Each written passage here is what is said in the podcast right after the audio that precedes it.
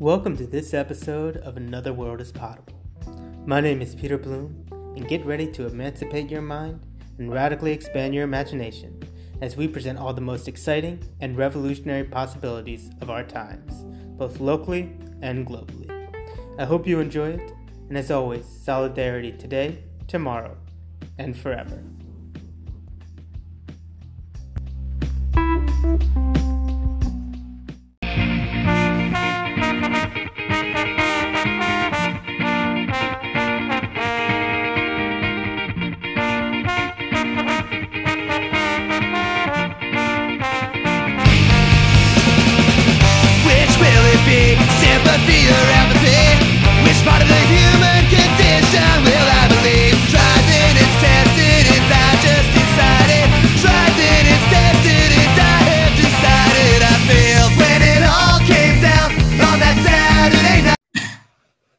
Welcome to a new episode of Another World is Potable. Uh, my name is Peter Bloom, and I have a, an amazing guest. Um, someone who kind of, I, I don't know how he does it, because he, he brings three aspects that I think are incredibly important together in ways that are very unique. Um, I think we talk a lot on the show about commonings and the commons and a different type of economy. Um, but also, as some of you may know, uh, my own research is on kind of post-humanism and the relationship between ourselves and technology. Um, but what I, what I think our guest Zach uh, Walsh does uh, really well is also probably, to my mind, one of the most brilliant in thinking, getting us to think a little bit about what is actually the relationships that are involved in different types of economies.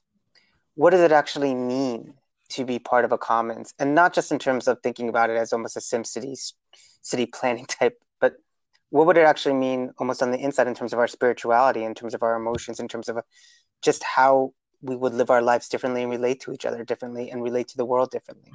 Um, so I think Zach is one of the people who asks big questions and then somehow seems to answer them, um, which is no easy task. So Zach Walsh, thank you uh, so much for coming on the show. Um, Before getting into some of the things you work on, such as the contemplative commons and the contemplative social science, and also this idea of economy and transition, I would be really interested because, you know, I mean, your work is not easy to categorize by any means. I mean, there's so much there. If you wanted to just kind of take us through what's a little bit of your background and how did you start getting into thinking about these really wide-ranging multidisciplinary issues?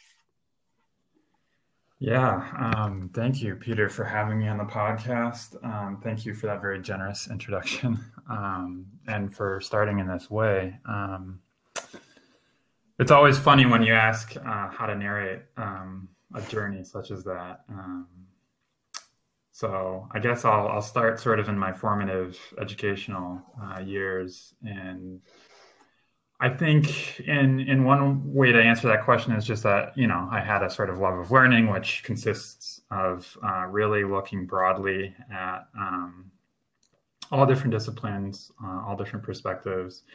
And so, um, especially starting in sort of high school, right? Like when we, as, as a, you know, younger sort of adolescents tend to finally focus our studies because we have the choice to do so. I, I liked to err on the side of uh, what stretched me the most um, and how could I learn most broadly about any number of topics. So um, I started getting into area studies um, and language um, as windows or portals to other worlds, right? And so I started mm-hmm. taking Chinese and Latin and French. Um, and uh, when I had the privilege of traveling outside the United States, really for the first time on my own, um, when I graduated high school, I chose just something so radically different. And, and so I went to Botswana, Africa, and, and met uh, San tribes in Kalahari Desert and spent some time um, doing some service-oriented work. And um, that really imprinted on me um, a larger world. And that, I think, persists to this day. Then in college, um, I went the next step and majored in Chinese just to radically uh, reorient my perspective from Western Civ to Eastern Civ. Um, I was really interested in, in one respect with getting deeper into Western Civ with the great books curriculums, but I, I really felt at the same time that what we were given in school, uh, for my context in the United States, was really um, just one side of the story, right? Um, so I wanted to expand my mind. Um, and then after college, I really also wanted to engage experiential learning, um, not just book learning. Um, so when I finally had the opportunity and the freedom to do that and, and be on my own, I um, traveled to East Asia and spent a formative period of about five years um, in China and Taiwan, and then also traveling extensively in South in Southeast Asia. And at that point, for me, it was also not just um, an opportunity to experience other cultures, politics, economics, histories, but also spiritualities, um, because I hadn't, until that time, had any kind of religious upbringing from my, um, especially parents and nuclear family. But I was, in some sense, always interested in that, because when I was younger, philosophy was one of my favorite subjects that asked deeper questions about the fundamentals of reality.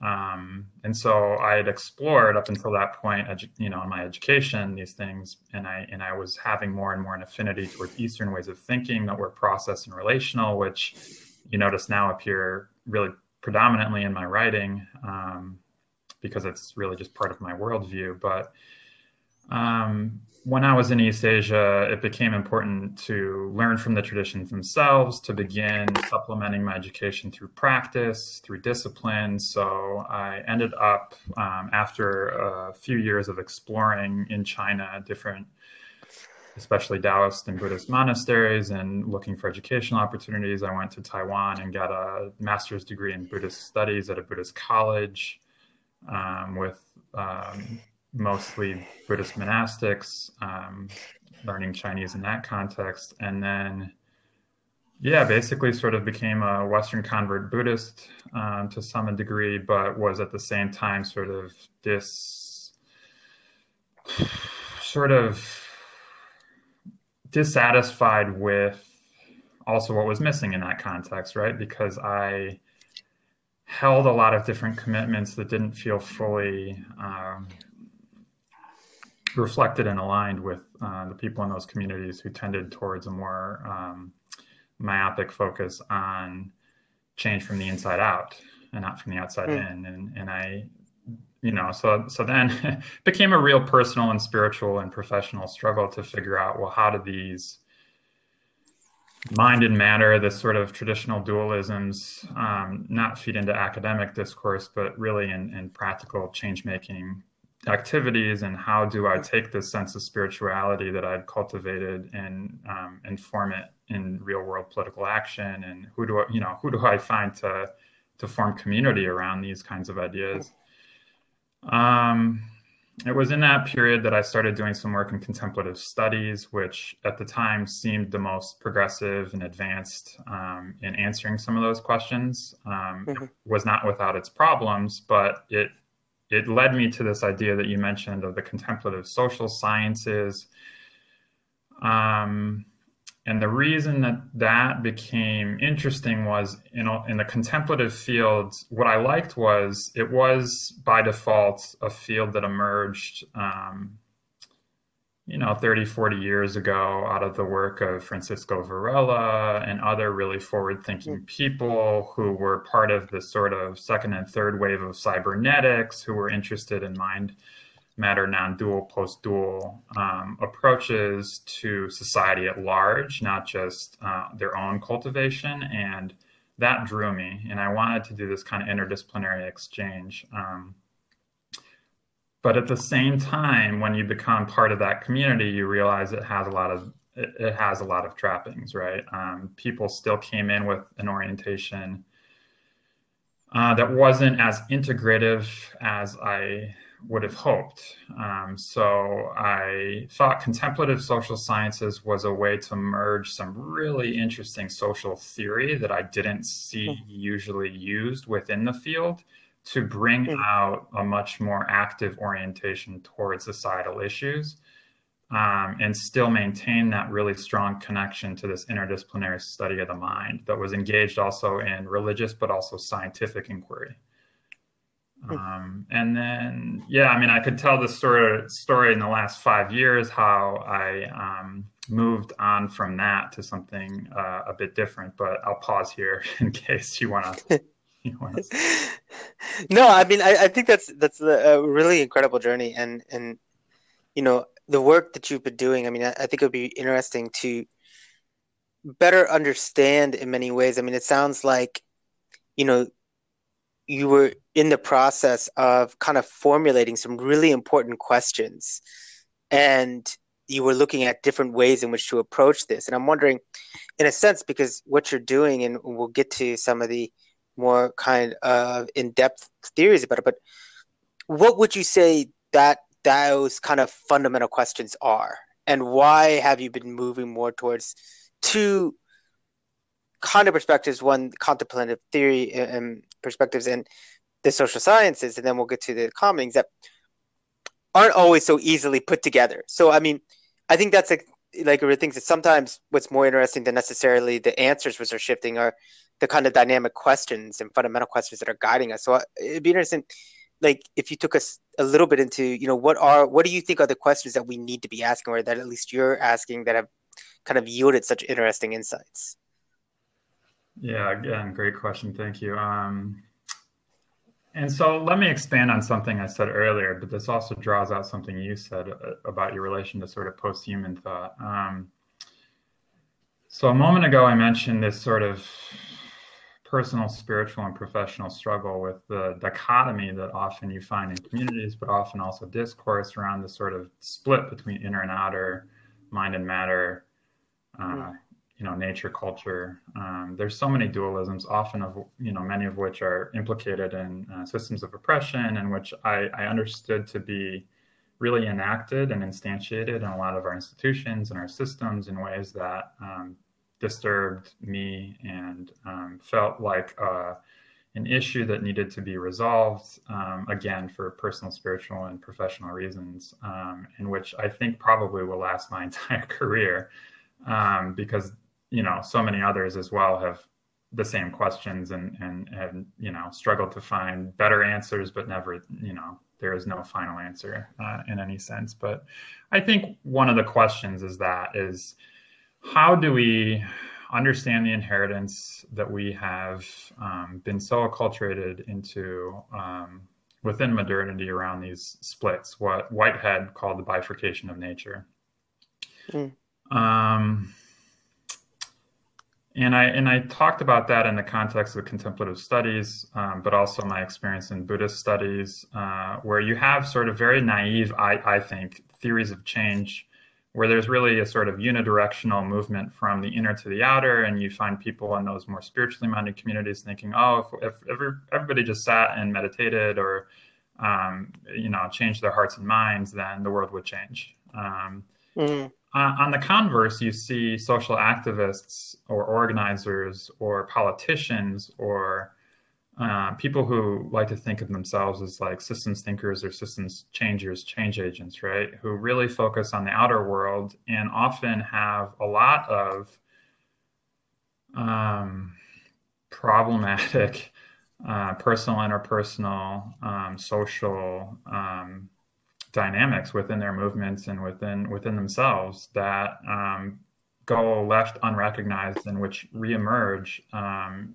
in ways that create serious obstacles and impediments. And so it just it became so clear to me that this was an important integration point, and also a very historical one to my to my earlier point, because mm. modernity itself, I think, if we just take the crises that are at the forefront of everybody's uh, minds at you know, climate change, social inequality, the, the complete lack of democracy today uh, that we're struggling with. These are fundamentally, I think, at a deeper level, um, you know, taking my background in philosophy and, and religious studies and such, crises of perception, crises of um, how we understand ourselves in relationship to each other, how we understand ourselves in relation to the natural world, um, and crises of, of, of a larger scale systems um, in which these perceptions and cultures become instantiated um, and then taken as given, right? And, and everybody sort of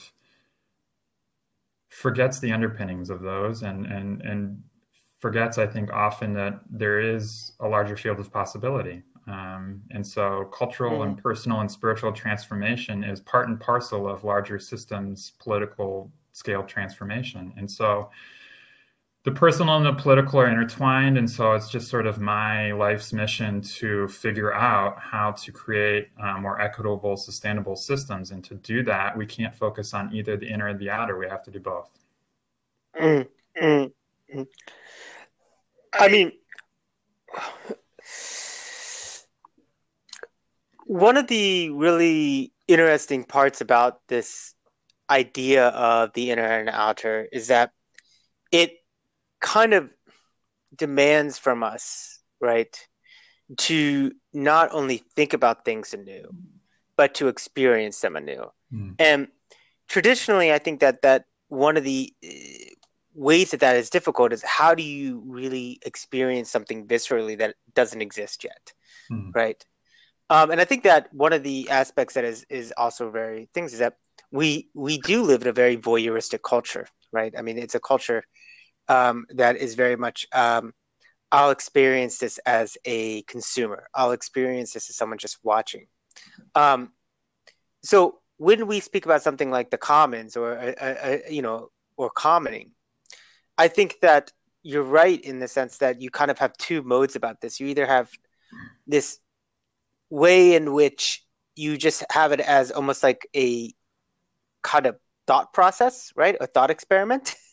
Like, mm-hmm. what would a different world look like? Um, or you have it as these kind of, and you know, I say this with uh, all huge, huge respect for the work that's been done, but these kind of very localized mm-hmm. and, and confined experiments with shared living.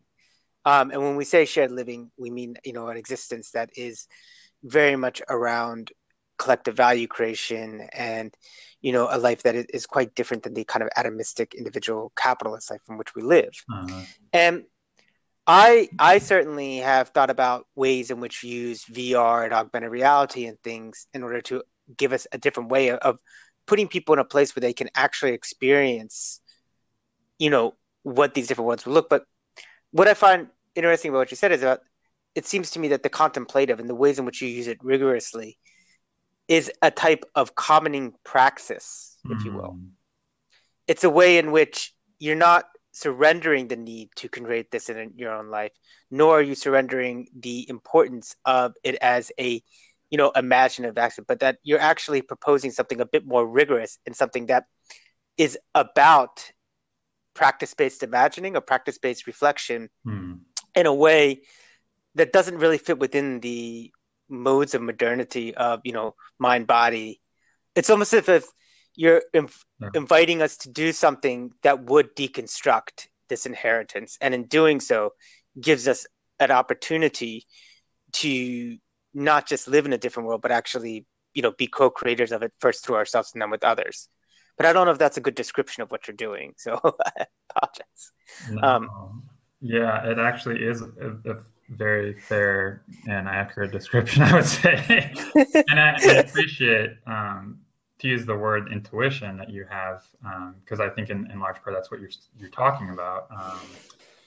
Um, Whitehead uses this word prehension as well. And so mm-hmm. think of how we feel our way into the world, how we...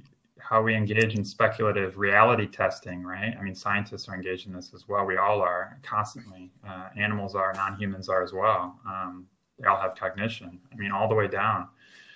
Um, and so I, I agree with the way you frame it insofar as no one has the answer, but the process is the answer in a sense. And so it's mm-hmm. that process yeah. of understanding, not theoretically as a as a speculative exercise that's detached from reality or action or pragmatism, but rather the converse is the sort of dialectical relationship between the two, where the theory comes out of the practice and the practice comes out of the theory. And, you know, Mar- you can go to, to Marx and, and, and later thought about dialectics, but um, it's that vision of a future that you communicated that is an active process of world making and world building. Mm-hmm. I can remember connecting with when I was about fifteen even in the ways that you described it, when, full disclosure, I, I began just starting to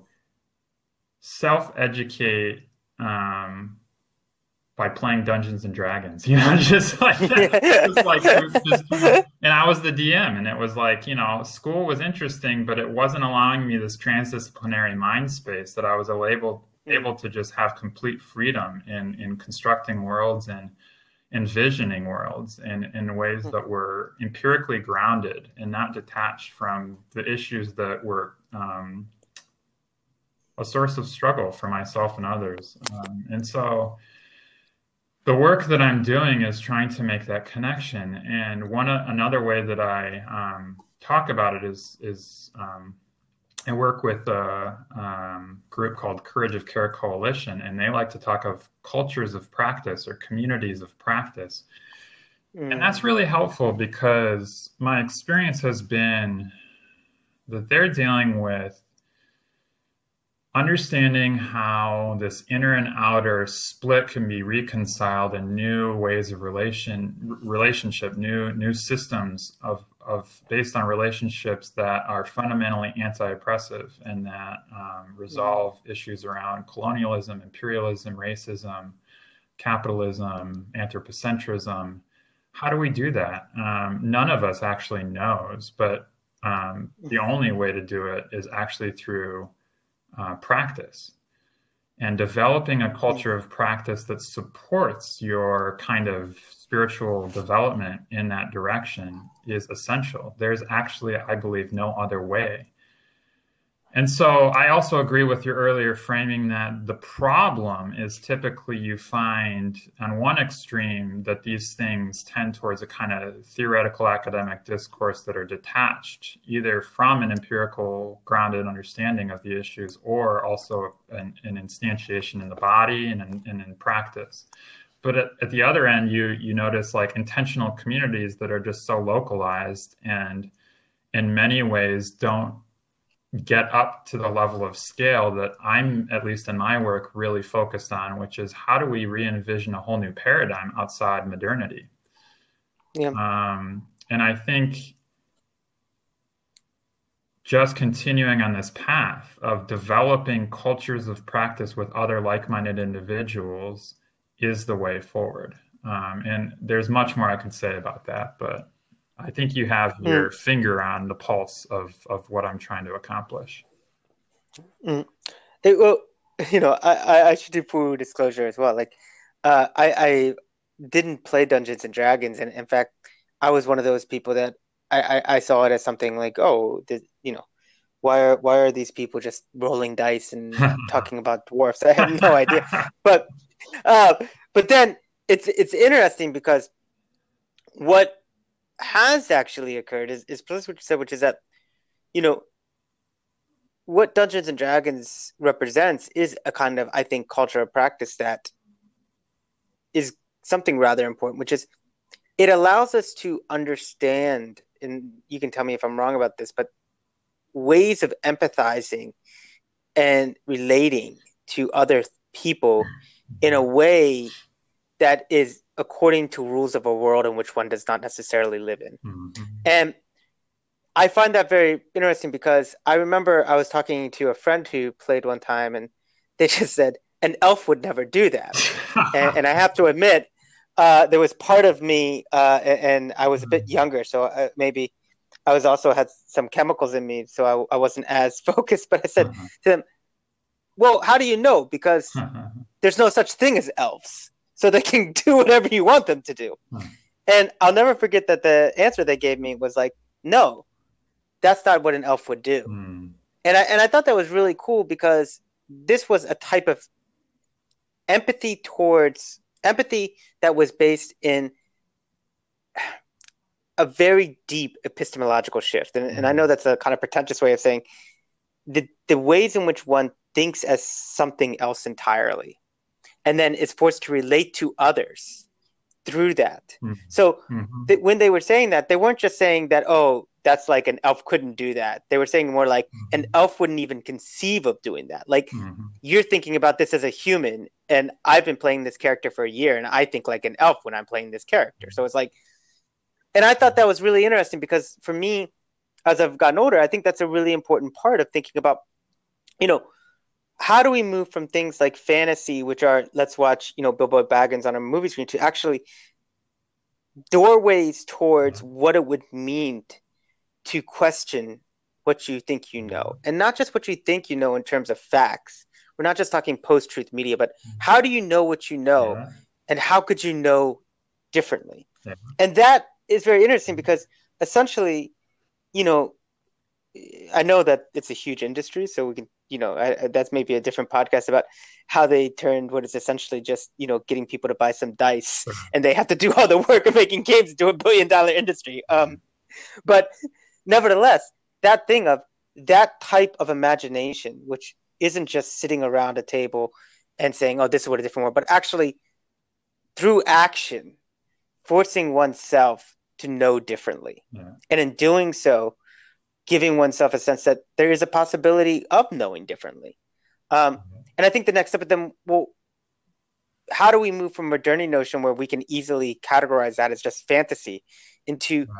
an actual praxis and reflective praxis, a practice yeah. for, you know, world creation. And, and that's a, that's a, for me, a, a difficult bridge. And, and I say this to someone who's, who really didn't play Dungeons and Dragons, but I always remember that, that I was like, mm-hmm. it's like, oh, you're not just sitting at a table rolling dice. Like you're actually learning to think differently.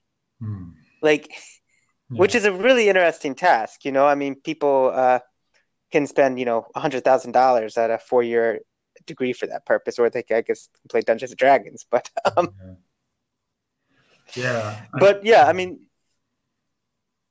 yeah. Well, I think two things come to mind just to like drive this point home. Uh, for me, in my experiences, one is the thread that has connected that experience that you're you're tapping into to my present work and body of work is there's two things. One is um,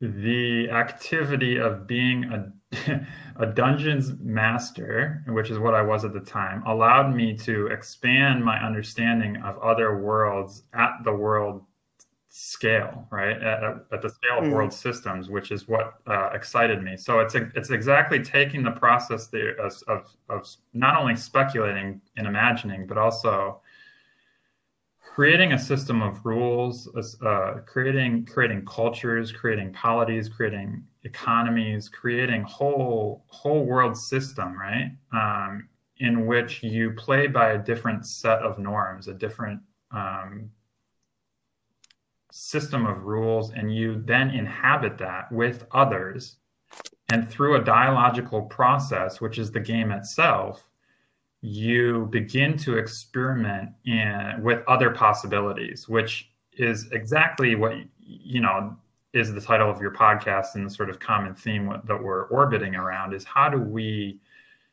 begin to inhabit other worlds with others in that kind of culture of practice. And that was a seed, I think, planted when I was fifteen years old that has continued to this day. And what I did after playing Dungeons and Dragons at that age was literally translating that into my experience. And that's what led me to China, to Taiwan, to South Asia, to uh, studying other languages and cultures, because it was this sense of transcendence that I achieved through an experience of utter difference that led me to transform my own perception of reality and my own embodiment and my own relationship to other people.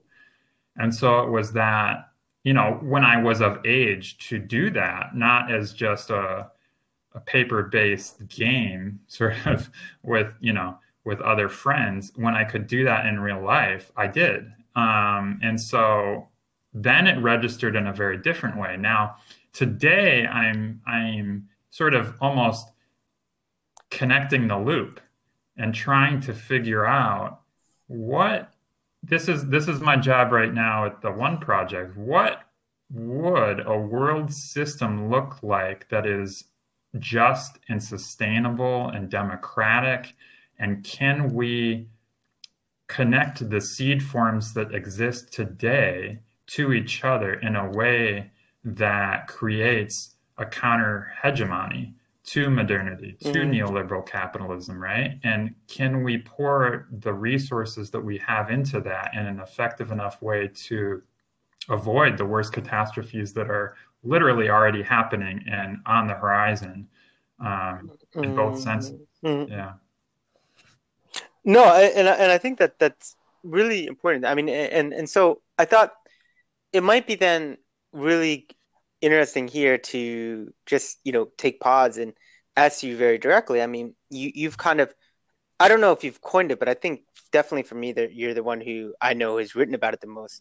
If someone was going to ask you, you know, in almost like a, a, a very simple way for a concept that I know you've thought a lot about, what is contemplative commonings, right?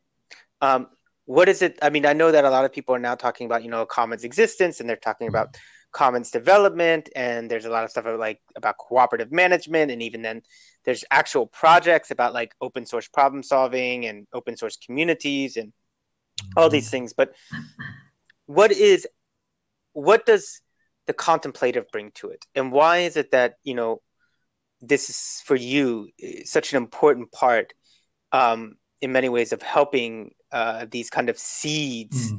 of a different world grow? So what is contemplative commonings, I guess, is a, is a straightforward question on that. Yeah. Um, and, and even though it may seem like a, a sort of, um, you know, right turn in the discussion, it's actually the perfect sort of segue, because at least the way I understand it is it's a framing that I constructed to integrate um, the inner and outer questions that I had before, uh, going from uh, the field of contemplative studies and more and more into the field of systems design and thinking about political economy and, and real large scale change. The contemplative commons joined this interest that um, has been accelerating, um, especially in the last ten to fifteen years. Um, since Eleanor Ostrom won the Nobel Prize, and that there's been a huge mm. um, increase in the academic discourse and um, publications of around commons, and also in the media, um, with a much more expanded notion of what the commons is, not from just uh, the discipline of economics or politics, but from an understanding of what worlds would be born out of a a system that was not predominantly capitalist in orientation, but predominantly commons in orientation. And I realized to really make, um, you know, to really fundamentally resolve some of the issues I mentioned around inequality and democracy and climate change, um, I believe we need to make that shift towards another paradigm. And I know the word paradigm shift is overused, but I actually feel it has purchase um, within this context, because we are talking about the collapse of social systems born out of a modern tradition.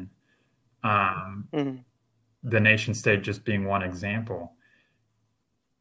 And we don't know what comes next, but I would hope that what comes next um, is not just dystopia, right? But is actually a more equitable, uh, sustainable world in which resources were distributed amidst the chaos um, to create the conditions for flourishing for all beings, not just humans. And to do that, the way that I see we can, you know, the commons really provides, um, I think, the most compelling alternative to capitalism. Um, but I taking my background in philosophy and transdisciplinary studies and everything else into consideration, didn't want to understand the commons um, like Eleanor Ostrom or, or a lot of the commons researchers just in terms of institutions and norms and rules and regulations, but in terms of what new human being is born out of this shift towards mm. the commons, right? What new cultures are born out of this shift to the commons? And there's plenty of precedent. I think it just doesn't get enough attention, you know? Um, You know, indigenous lifeways in many ways are commons based. I mean, we have many ways of understanding the commons um, that connect to all different cultural geographies as well. And the commons is really the default mode of social and material reproduction for human history. So it's also really modernity that lost sight of the fact that we are relational in, in our own human nature, and that we can construct systems that allow us to connect both to each other and to the environment in much more sustainable, equitable ways. That mm. just gives you a taste. No, I, I think that's really interesting and important, and I like that. That, you know, I think that the twentieth century um, has necessarily given us pause about when we think about a quote-unquote paradigm shift, you know, and put this in words of, you know, what kind of new person is going to be. The immediate thing that comes out is, is, is this kind of very Orwellian notion of totalitarian regimes of modernity from the, both the left and the right. Right. Um, and I think what you're presenting is this kind of way, if I can, of this question about, you know, it's still important. It's just that in order to answer it, you can't use the same tropes of modernity uh, that, you know, was responsible for the answering of this question in a way that I, I think both of us can agree was, you know, extraordinarily troubling. um, so it's the kind of ways in which, how do we ask this question that, you know, has been asked before, but in a way that doesn't reproduce the very conditions of thought mm. um, that, you know, would turn it from something liberating into something repressive. Mm. And I, I do think that, you know, this, this notion of um, the kind of indigenous is really interesting here, because as we can move towards different epistemologies, I always find it interesting about how it how easily people can kind of categorize certain things. So it's very easy, I think, within for many people within a mindset of a kind of, you know, twenty-first century liberalism to to kind of exoticize indigenous communities and, and put them in a in a way or a progressive narrative of, well, that was just, you know, that. These are communities that, you know, um, are, are really interesting and exotic, but they have very little relation to what we're doing now. And when you actually deconstruct that history and you say, first of all, I mean, I, I think it's really important, and it's a hidden history about how the, you know, notions of liberal democracy actually really did and were hugely impacted by non-white communities of practice. I mean, directly, I mean, like, you know, in the United States, mm-hmm. I mean, the relationship of Native Americans to the making of the logics of the Constitution, that's not a coincidence, right? Um, and in fact, you know, there was huge amounts of work, and it doesn't get enough sort of play about, you know, when these quote-unquote colonial settlers experienced these, you know, massive tribal trade networks that were based on consensus-based decision-making, mm-hmm. it was something that they really had never experienced before, and it really did impact them in ways that, you know, we now just ignore. But it does, it does, I mean, I, I say all this because it's a way in which, you know, even uh, opening ourselves up to the fact that we could be different and not, and I mean, and, and I think that's something that, I, you know, the contemplative I, I appreciate is how do we get out, even for people that I think don't, that we would agree with in other ways. Like, so for instance, you know, I, I think there's a huge issue in the left right now that even, or the social democratic left, if you want to put it that way, that even if you agree with the, you know, some very simple goals like universal healthcare, right? Mm-hmm. The ways in which you have a unidirectional narrative of progress, mm-hmm. you know, how do you get people to think outside of that trope? And how do you do it in a way that, I mean, you know, when, you know, it's a difficulty because, you know, people are and people on the ground are saying, we're just trying to do whatever works, you know, like this is a discourse that we can play with that people will understand. Mm-hmm. So how do you how do you get people to think outside of that tropes? How do you get them to think about indigenous knowledge as not something exotic and other and from the past, but something that is, you know, fully relevant and that change is non-linear and that, you know, things don't happen from A to B.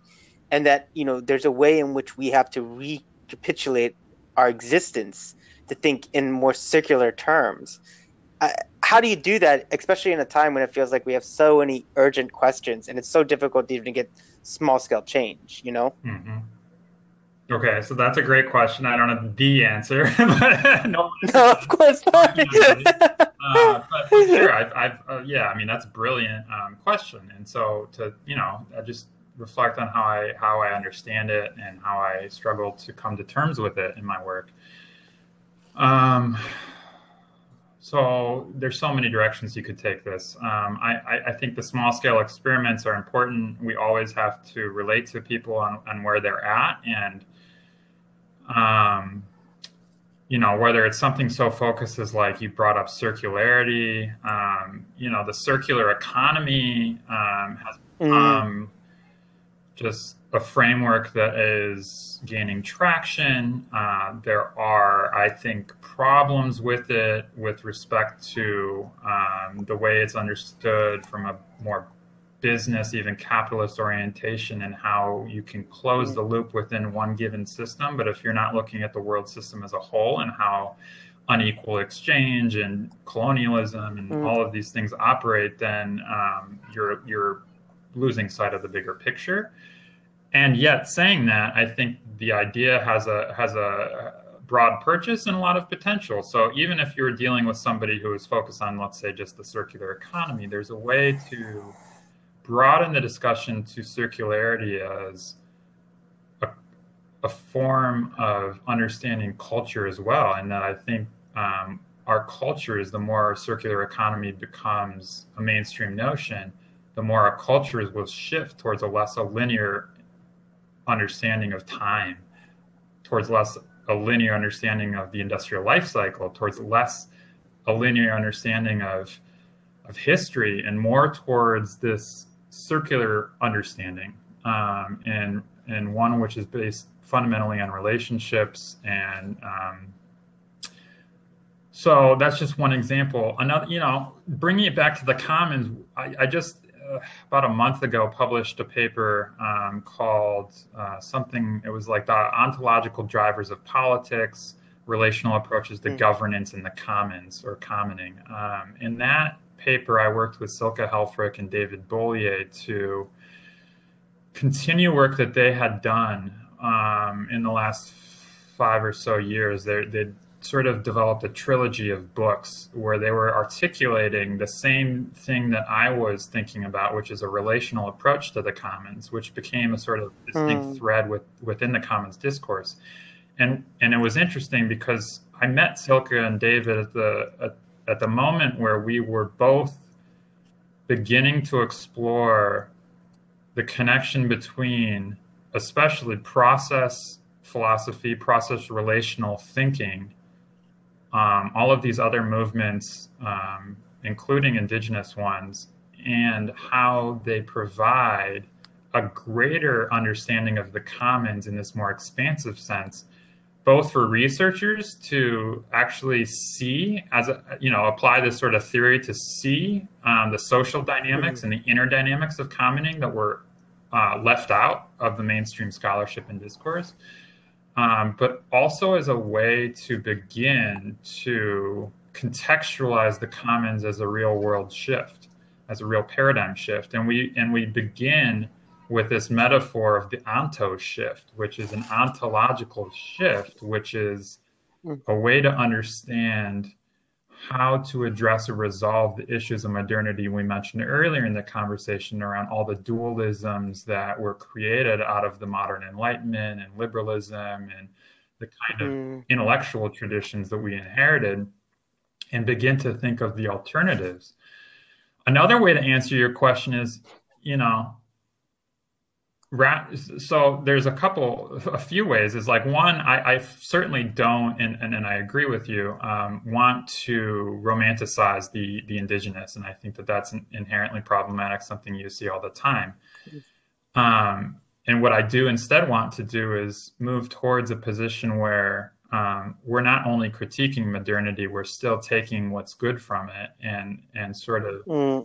Um, also integrating it with, with its shadow, right? There's there are a lot of shadows, which I think um, as a as a culture, we have yet to fully acknowledge Um, and it's just so apparent in climate denialism and the continuing mm. erasure of Black and Indigenous bodies. Um, there are so many shadows of modernity that we're that that are um, just on the news if if you if you uh, contextualize it in that way. Um, but which I think the relational turn provides a moment of reconciliation between what's good about modernity and integrating that with what was left behind, what was erased, what was colonized.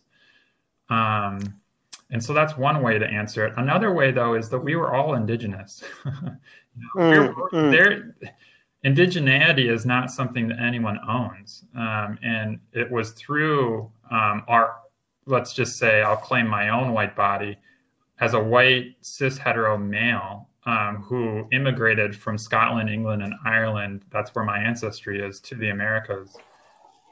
I became acculturated within um,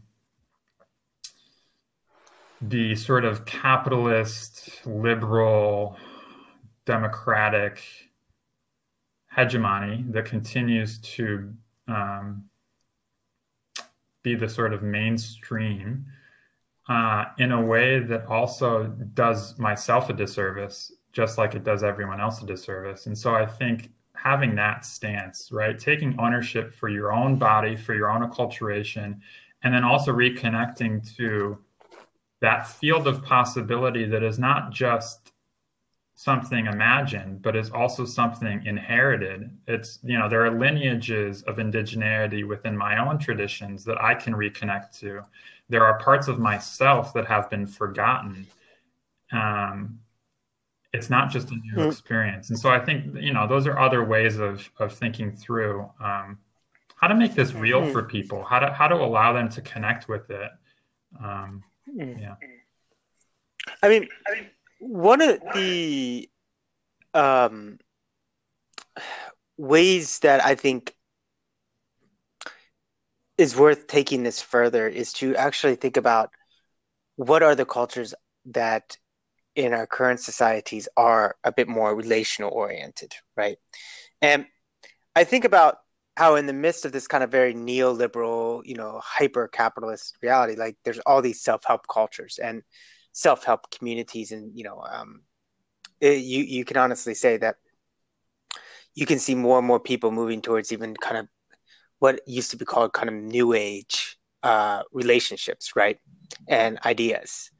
Um, but one of the shadows of that has been actually that those communities themselves, when they do try to do a relational approach, oftentimes themselves reproduce, I think, sometimes very unhealthy discourses and very unhealthy ways of relating, right? Mm-hmm. So you, you you see a lot of things like that I feel are very catharsis given, like, you know, it, it's constantly about connecting with the particular trauma and then overcoming it.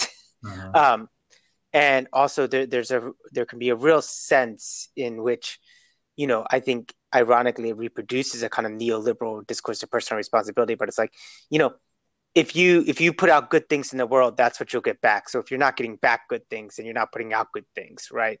Um, and I think on the one hand, this shows at a very, very profound level that it's not even that, you know, this notion of relational commonings and this notion of relationality is something that, you know, would be good to have, that it, like it real, it, it's kind of something in which empirically we can see that there's a profound demand for it. But on the other hand, how do we map out types of relational cultures uh-huh. that even when they say they're explicitly about relationing, oftentimes just reproduce quite, I think, problematic and unhealthy forms of relationship. Yeah. Um, and, and I think, you know, that's for me a very difficult thing because, you know, when you do see this, you, you, you kind of feel to a sense, well, you know, that maybe sounds interesting as an integrative, I mean, as an integrative practice, right? And I think a lot of people are very interested in this notion of the integrative, but, that, but then actually they're as petty oftentimes and as dangerous and as harmful as, you yeah. know, ones that aren't directly around that, you know, relationality. So how does one start thinking about a different form of relationship or reframing what relationality is. So it, it doesn't just reproduce things in a different form. Yeah, this is a fantastic question uh, because thank you. Um, you know, I, I think without you asking this question, the, the, there's such a danger in also romanticizing, idealizing the notion of relationality. And I see this all the time. And I think if you didn't ask this question, people might even assume this of my, you know, myself. Um, not to say that I'm I'm not at danger of doing it, but at least I'm I'm circumspect, right? At least I'm aware of of the question and and actively struggling with it. Um, and I'll and I'll describe how. Um, you know, one one example that comes to mind: Zoe Todd, um, who's who's fairly well known for an article that they wrote about the colonization. Um, of discourse and, and the erasure of indigenous peoples that is happening in and through relationality, right? And that people like, for instance, Bruno Latour, who is the well most well-known, well-cited social scientist currently, I think still, is is turning towards, and also, you know, informed by Whitehead, and, and, and I appreciate many of the things that they're doing. At the same time, um, doing it in a way where it's completely um, not crediting um, other traditions, um, and namely indigenous ones that have maintained this sense of lineage, which um, Bruno Latour is now just reconnecting with, right? And I think a lot of, I'm using this example um, as a real illustrative one to describe that this is happening all the time. And, and a lot of the relational discourses, whether it's new materialism or post-humanism or uh, multi-species studies or, um, you know, complex system science or quantum theory or, right, like I read, I, I wrote an article on all these different discourses that were trending. Um, it was something like Relational Paradigm and Sustainability Research that documented this sort of uptake of relationality in academia, but it was often within a Western context that still didn't acknowledge the degree to which it was colonizing um, earlier traditions that had sustained or maintained that sense of lineage to, to relationality. So that's one point mm. I just want to acknowledge. Mm. Okay.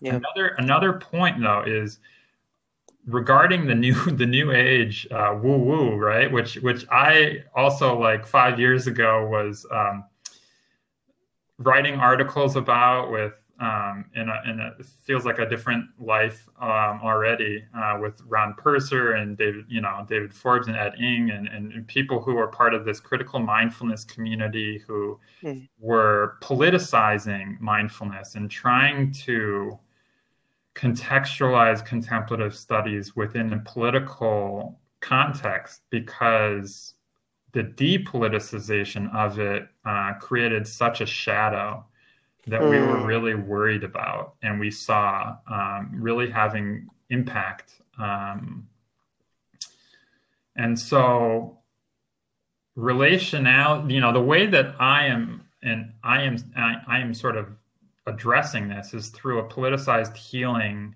framework. And in the communities of practice now that I'm, I'm doing with Courage of Care and, uh, and, and others, it's, it's really acknowledging trauma in the body. Um, and, and not just trauma in your maybe own history or experience. Some of us have trauma, some of us don't, but also understanding cultural trauma. To some degree, we are all embodying cultural trauma in different ways. Uh, my whiteness, I am struggling with as a cultural trauma, and what do I do with that? You know, um, it's, it's hard. And so I think healing with an anti-oppressive and, and trauma lens is really important to do, and which I don't see most people doing, especially mm. within either contemplative circles or within academic circles focused on relationality. I just don't see it a lot in the work. And I think you have to, you have to come to grips with your own embodiment, your own, um, acculturation, your your relationships um, in a way that creates genuine transformation. Mm-hmm. Um, and I think without doing that, you're bypassing. Um, and I think a lot of academics in, in the field of, you know, relational thought, what, whatever, you know, who are maybe anthropologists who are doing it, or um, philosophers or uh, complex system sciences, are theoretically thinking about it, um, but they're not connecting at the level of the body. And they're not connecting at the level of the culture. And I say this with full humility. I, I am not in any ways, you know, a fully enlightened being. I'm nowhere near close. I, I am I am just con- putting it in this context to say that this is the work. And yeah, and, yeah. and and really, um, you can't just talk about relationality or think about relationality. You have to practice it. And to avoid some of the shadows that you mentioned, whether New Age or not, whether colonizing or not, you have to do this kind of deep healing work, because I think at some level, culturally, personally, spiritually, we are all traumatized. Mm-hmm. No, I, and, and that's a really good place, because I think that in a way, I was really impressed with some of the work that you've been doing recently in terms of the economy and transition. And one of the things that struck me, and maybe you could talk a bit more about this, because you don't necessarily always talk about it explicitly in your work, but was that how do we engage in an active anti-oppression agenda, and then also an active agenda of full-scale, you know, transformation, in a way that isn't action oriented, so that it bypasses the need to heal. And I think the environment is a really interesting example of something where I've been noticing that even among people who, you know, have a very deep commitment to ending climate change and to doing things differently, there, there's a sense of, And and I have full humility myself in saying, I think I tend towards this, so maybe I'm also projecting onto others. Um, but, you know, where you just want to fix things, right? And you just think, well, if we do this, this, and this, then, you know, things will be good. And it's a really difficult thing to have to reflect and understand that, you know, no matter what we do, that marring ecologically is still going to be there to a certain extent, right? It's something that you just can't cover over. It's not something in which, oh, if like suddenly we put in a Green New Deal, you know, the fact that we burned so much of the rainforest just disappears overnight because now we're doing something different. And so I think a lot of it is, how do you balance between, you know, just being focused on healing um, in a, in a very kind of modern way of, you know, being very like, let's just talk about what happened, to, you know, and process it, to also not becoming so action oriented that you're not bypassing the fact that some of these things there isn't a fix for. Some of them is just a recognition that they happened, and we have to allow that healing to be part of an acknowledgement rather than a fix. And I think that's a really difficult dynamic actually for a lot of people personally. Yeah. Uh, I mean, I, this is, it's great because we're sort of getting deeper and deeper into the, the heart of actually the work. Um, and it, and it, you know, you start to strike a chord because um, it, it lands in the, in the body in a way, is like, um, There is, there is to, to really create genuine solutions. And I, and I even pause to use that word solutions, because I think typically the way solutions are thought of and used is already bypassing a kind of pause and a kind of healing work. It's, it's, it's short-circuiting that work, like you said, to just jump into action. And there's a sense of urgency around it. And so I think mainstream culture also tends towards these um, schizophrenic, um, bipolar extremes. Um, and there's, especially within white culture, but I think, culture at large, a tendency to just try to fix things, you know, and what are the solutions? And typically, because of the culture we're in, they're like techno solutions, or what, you know, what's the low hanging fruit? What, how can we tweak the system to create um, the greatest benefits at the least cost, right? So we hardly ever entertain at the level of culture really radical alternatives. Um, so that's not going to work. So what what is going to work is starting and, and pausing and, and taking the time to do this healing work as a reorientation of oneself and of the culture at large, which is a deeply, I would say, genuinely transformative process, which is rare, but which is necessary, to then provide solutions that are grounded in this alternative sense of relationality and in a way that can connect up with others and create a real global alternative that doesn't have the same shadows. And if you don't do that, you're just baking in the problems of the old system and the new system. So mm-hmm. I, I'm what I'm describing is just a, you know, multi-level systems transformation, and by that I mean personal, social, ecological, right? Um, and it's happening at all different registers, um, and it's n not something that any one of us can do, any any community can do. It's something that um, takes a coordinated transition, and that's what I'm exploring in my work. But you can't do it until you really come to terms with the shadows of modern white, you know, liberal culture, all, all the things that have created climate change and severe inequality and authoritarianism, fascism, and, and the things that we're struggling with, um, and approach a healing stance that steps into a new ground and a new kind of relationship, and then building systems on that basis.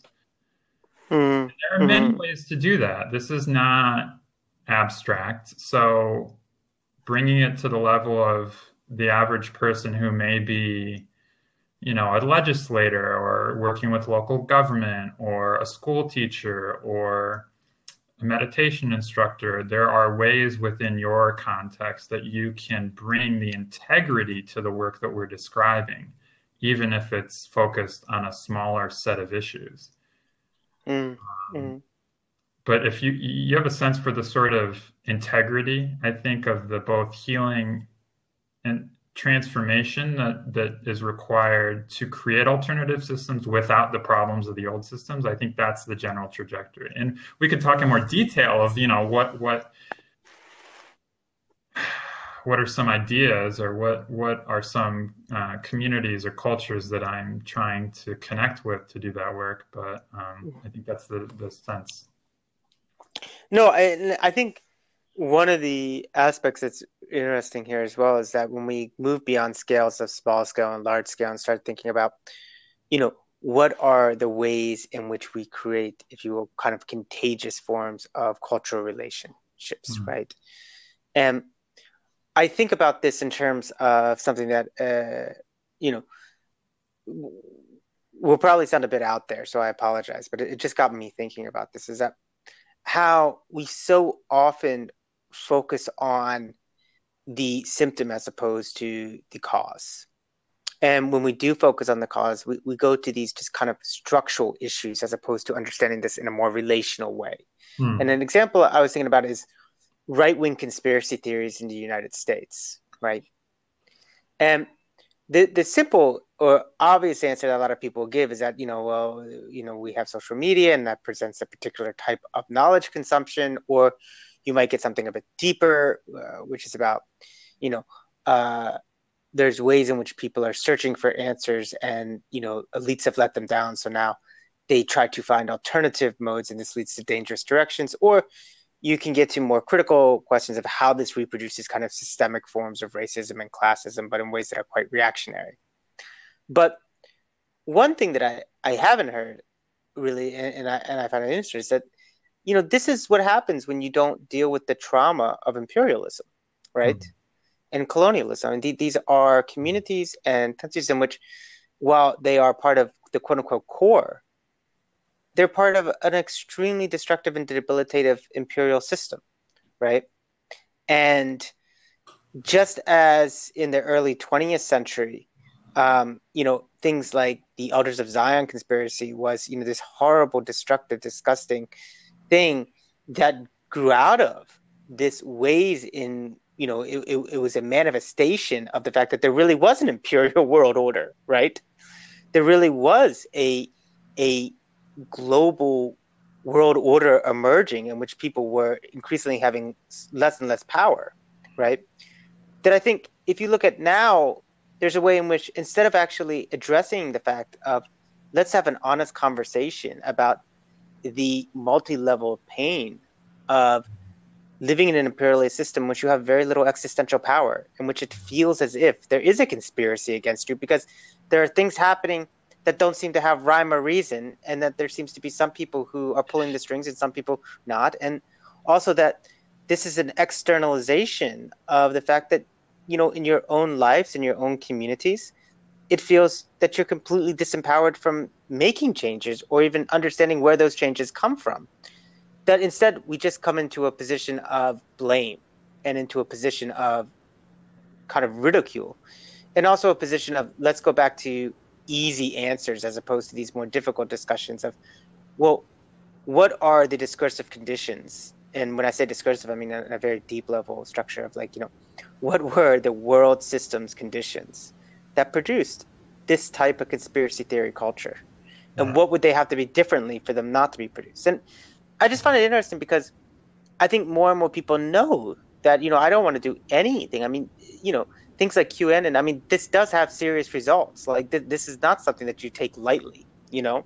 Or on the other end of it, I, I, I know some of my listeners, but, you know, as someone who studies data and politics, I mean, I don't know how much we can tell people that blaming Russia for the two thousand sixteen election is just factually wrong. You know, like you're looking for an enemy.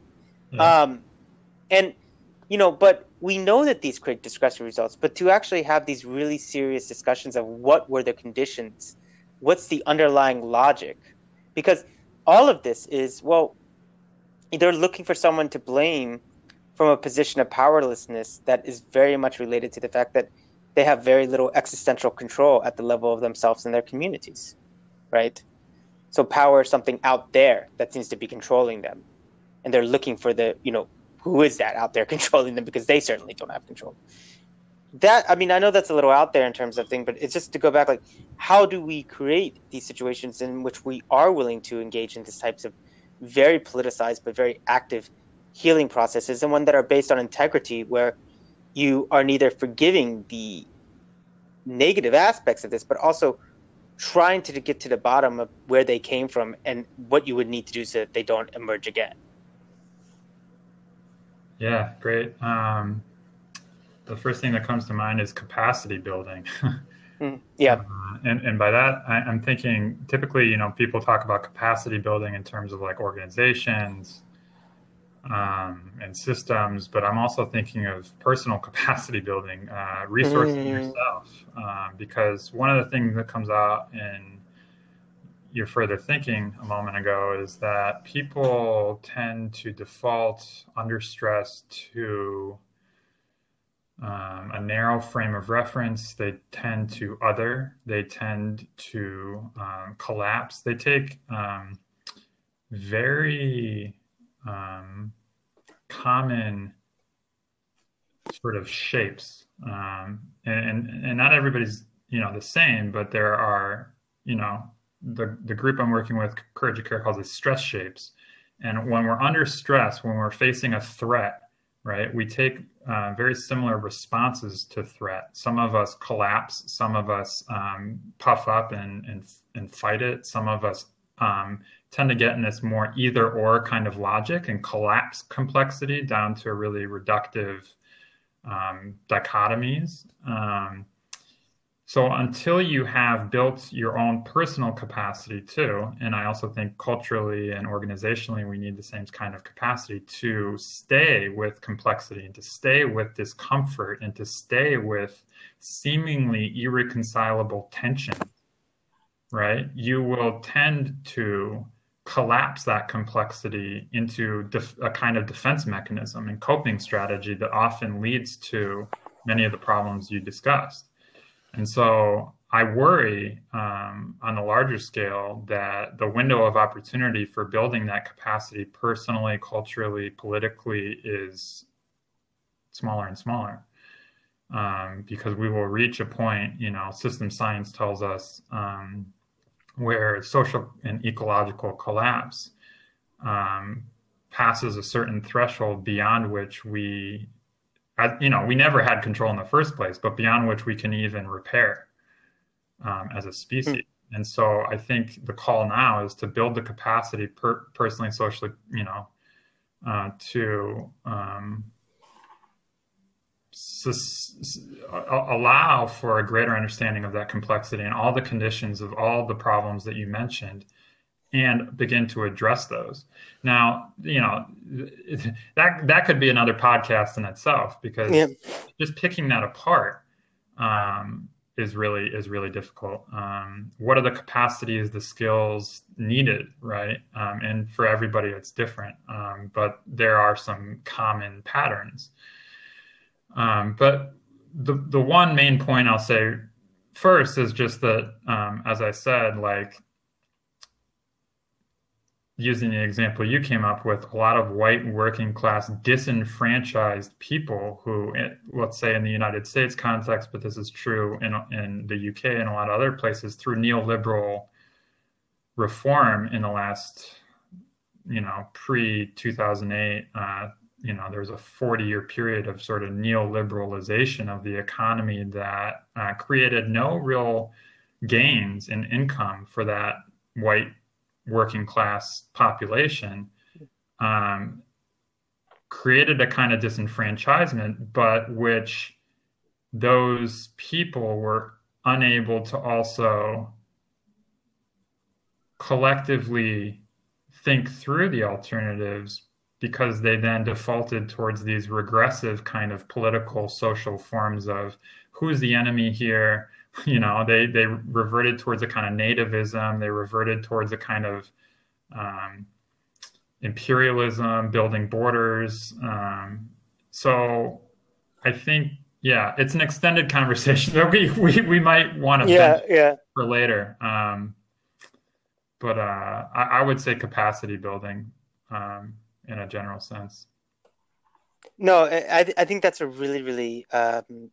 kind of beautiful place, and, and we have to have you back on, because there's so much more we could talk about, and I, and I feel like if we opened up even more, like, we'd be here, I mean, wonderfully for another days. I mean, there's so much. I mean, we're only scratching the surface, but I love that kind of ending it at personal capacity building, and understanding that capacity building here is something that is so multidimensional, multifaceted. Mm-hmm, mm-hmm. Um, and yeah, I mean, I, I think that that is the kind of things that, like, what capacities are we giving people to actually change the conditions of their existence, mm-hmm. right?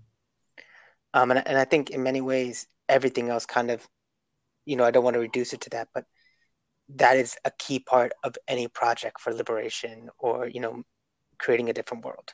You know, what is the capacities we're giving people to do that? And what are those, what capacities are necessary? Mm-hmm. So, Zach, I really want to thank you for coming on. I mean, you were fantastic, and we have to have you on again soon, because, like we said, we only started scratching the surface, and I think your work, I think your insights are just, I mean, it's exactly the kind of voice that we need right now. So thank you so much. Yeah, it was it was a pleasure, and I definitely feel that we're in the middle of a conversation. So um, talk more later, and, and yeah, thanks for having me, and thanks to all your listeners.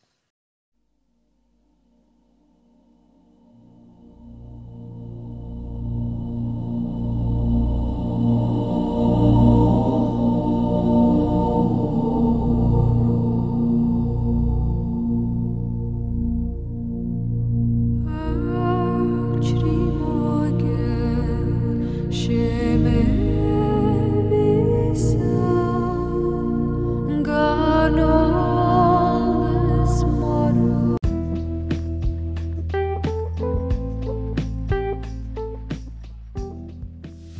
Thank you so much for listening to this episode of Another World is Potable. My name is Peter Bloom, and remember, until next time, another world is not only possible, but happening right now.